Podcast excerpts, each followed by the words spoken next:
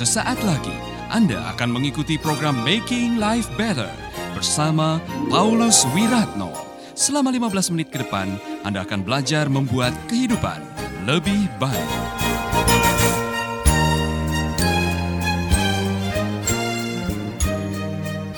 Ada orang yang bisa tidur dengan seribu perempuan, bangganya bukan main. Masuk buku catatan, rekor.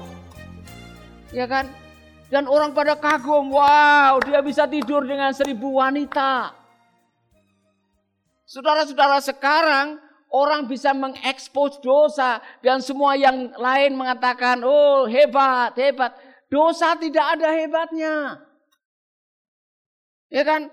Ada orang yang bangga, weh saya sudah selingkuh lima kali ini. Kamu berapa kali? Ya.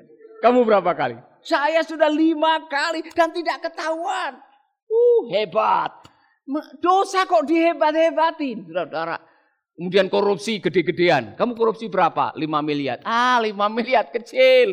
Saya 995 miliar. Hebat. Pemecah rekor, koruptor terbesar. Dosa kok diekspor. Ada lagi yang Wah luar biasa kalau saya bisa meledakkan bom kemudian ada orang yang mati di sekitar saya. Wah luar biasa saya akan disambut. Nah saudara-saudara 72.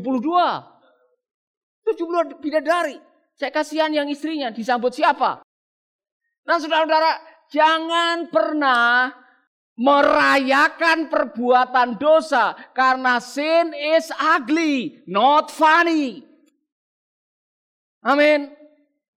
Dosa harus disesali, bukan dirayakan bahwa wah luar biasa saya bisa melakukan ini berkali-kali dan tidak ketahuan. Haleluya. Haleluyanya bagaimana? Saudara-saudara saya mau mengajarkan ini kepada kita semua karena sekarang ini di dunia ini orang mencoba untuk memperhalus dosa dengan kata-kata yang terkesan dan terdengar tidak apa-apa. Dulu mohon maaf, yang namanya orang yang menjajakan diri itu zaman saya kecil itu namanya pelacur. Dulu, sekarang lebih halus lagi. Apa namanya saudara-saudara? PSK. Apa namanya itu? Singkatan dari apa? Pekerja saya komersial. Saya pernah tinggal di Rusia dan di sana ada asosiasinya. Dan itu pekerjaan resmi. Oh saudara-saudara kami tinggal di apartemen kemudian saya lihat apartemen-apartemen yang lain ada nomor telepon. Saudara tinggal menelpon. Yang mana? Saudara bebas. Bahkan saya mendengar dari salah satu teman saya yaitu pendeta Grand and Kathy waktu itu mendengar dan um, membaca sebuah survei di sana. Kalau Anda tamat SMA, yang cewek ditanya, kalau tamat mau jadi apa? 70% PSK. Bagaimana itu saudara? Kalau di zaman saya yang mungkin mau dibilang orang yang bersina itu tukang zina ya sekarang dihaluskan supaya terdengar enak pelakor. Ya. Nah, kalau saudara punya bude atau punya selingkuhan, ya, apa namanya di kampung? Itu kamu selingkuhannya siapa? Sekarang lebih halus lagi, WIL. Wanita idaman lain. Ya kan? Saudara, sampai akhirnya orang coba memperhalus dan mengaburkan makna dosanya. Selingkuh itu jadi plesetan, selingan indah asal keluarga utuh. Nah, apa maksudnya? Orang mencoba memperhalus dosa supaya akhirnya orang melakukannya tanpa rasa bersalah. Sin is ugly. Not funny. Jadi jangan pernah memperhalus atau meng mengkaburkan maknanya Dosa adalah dosa dan bobotnya sama. Mau dosa merampok, mau dosa mencuri, mau dosa berbohong, akibatnya sama, maut. Waspadalah. Amin. Yang kedua, mengapa dosa ini begitu serius, saudara? Karena dosa itu mendatangkan guilt. Rasa bersalah. Oh, rasa bersalah yang begitu luar biasa yang pada akhirnya Daud pernah mengalami nafasnya sesak, kekuatannya hilang, kemudian tidak punya gairah untuk hidup, kemudian sakit seperti uh, tidak berani untuk keluar dari rumah karena menanggung rasa malu. Saudara-saudara, dosa itu mendatangkan apa yang namanya rasa bersalah. Jadi begini, saya membaca buku psikologi, Anda semuanya itu dibekali dengan ajaran yang benar, yang Anda yakini. Contoh, Jangan bohong. Dari kecil sudah diajari. Jangan bohong ya. Jangan bohong ya. Jangan bohong. Kemudian saudara bohong. Waktu saudara bohong, konslet. Apa yang Anda ucapkan melanggar nurani Anda sehingga ada deg deg deg deg deg deg deg itu konslet. Anda masih bersama Paulus Wiratno di Making Life Better.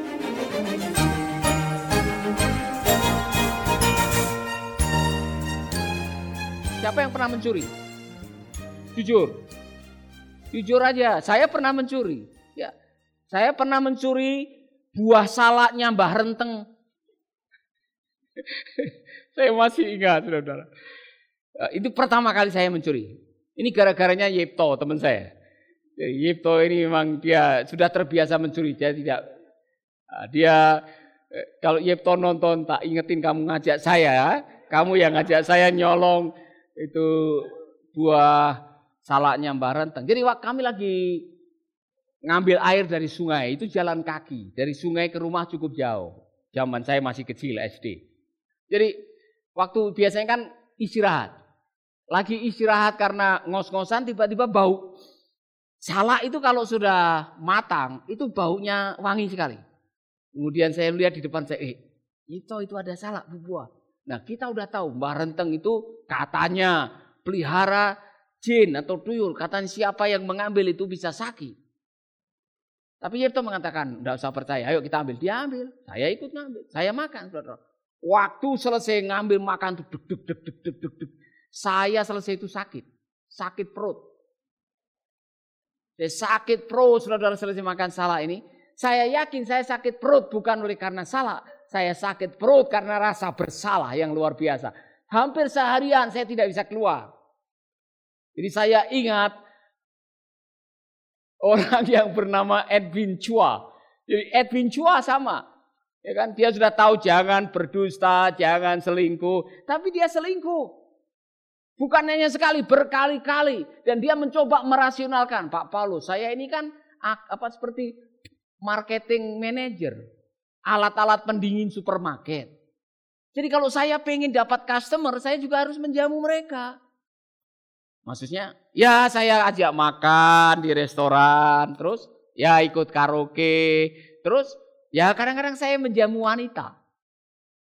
Saya bertanya, jujur, kamu ikut-ikut tanda? Ya namanya laki-laki pak.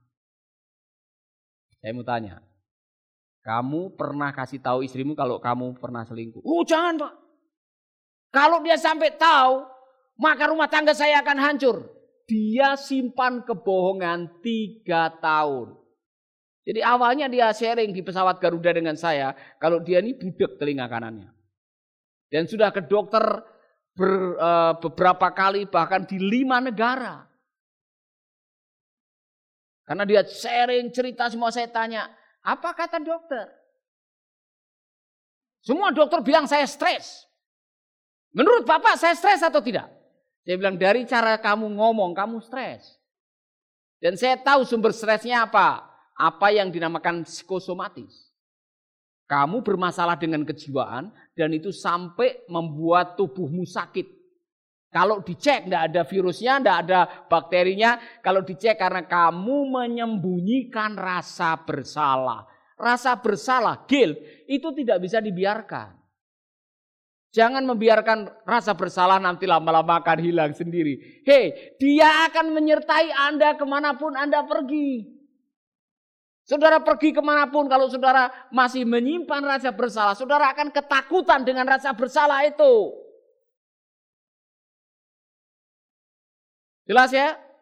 Jadi kalau saudara sedang selingkuh nih, atau saudara sedang uh, korupsi, atau saudara sedang melakukan tindakan yang melanggar keyakinan Anda, saya berani jamin tidurmu kurang, konsentrasimu kurang, karena engkau sedang menghadapi tantangan di dalam kehidupanmu, yaitu ada konslet antara keyakinan dengan kelakuan. Dan ada hakim yang tidak bisa disuap.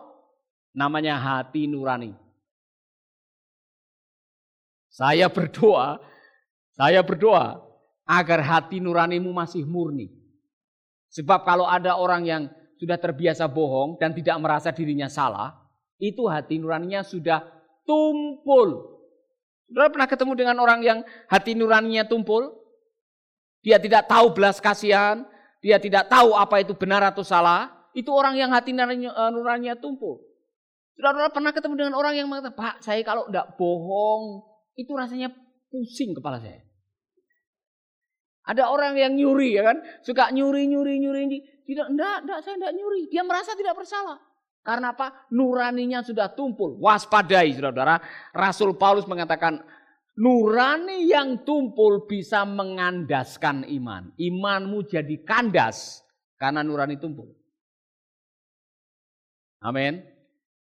Waspadalah. Coba cek dan recheck hati saudara. Kalau ada ukuran ketajaman hati nurani dan ada alat ukurnya, perlu kita mengukur semuanya. Jangan sampai kita masuk dalam golongan yang dalam bahasa Inggris itu Orang yang tumpul dan tidak ngerti kalau itu dosa. Bahasa Inggris, bahasa kerennya itu dablek. Saudara tahu dablek? Ada kerennya lagi, rai gedek. Rai gedek itu orang yang tidak tahu malu. Ya kan? Sudah tahu berbuat salah, sudah tahu melanggar peraturan, sudah tahu melakukan yang tidak benar, masih senyum. Masih seperti biasa. Dasar rai gedek. Itu dia. Tidak tahu malu. Saudara-saudara. Waspadai rasa bersalah. Kalau engkau tidak segera menyelesaikan dan mengakui kesalahan, engkau akan menderita. Amin. Sahabat, Anda baru saja mendengarkan Making Life Better bersama Paulus Wiratno. Jika Anda diberkati, kirimkan kesaksian Anda ke Radio Dian Mandiri, Jalan Intan LC2, Gang 4 nomor 1, Denpasar, Bali. Kunjungi website kami di pauluswiratno.com, Facebook Paulus Wiratno. Hubungi kami di 0811 3901 144 dan 0811 3901 140. Sekali lagi 0811 3901 144 dan 0811 3901 140. Anda juga bisa mendengarkan program Making Life Better ini melalui handphone Anda. Download aplikasinya di Play Store atau App Store. Sahabat, mari dukung program Making Life Better ini melalui rekening BCA 6690300525. Sekali lagi, rekening BCA 6690300525 atas nama Wiratno. Terima kasih, Tuhan Yesus memberkati.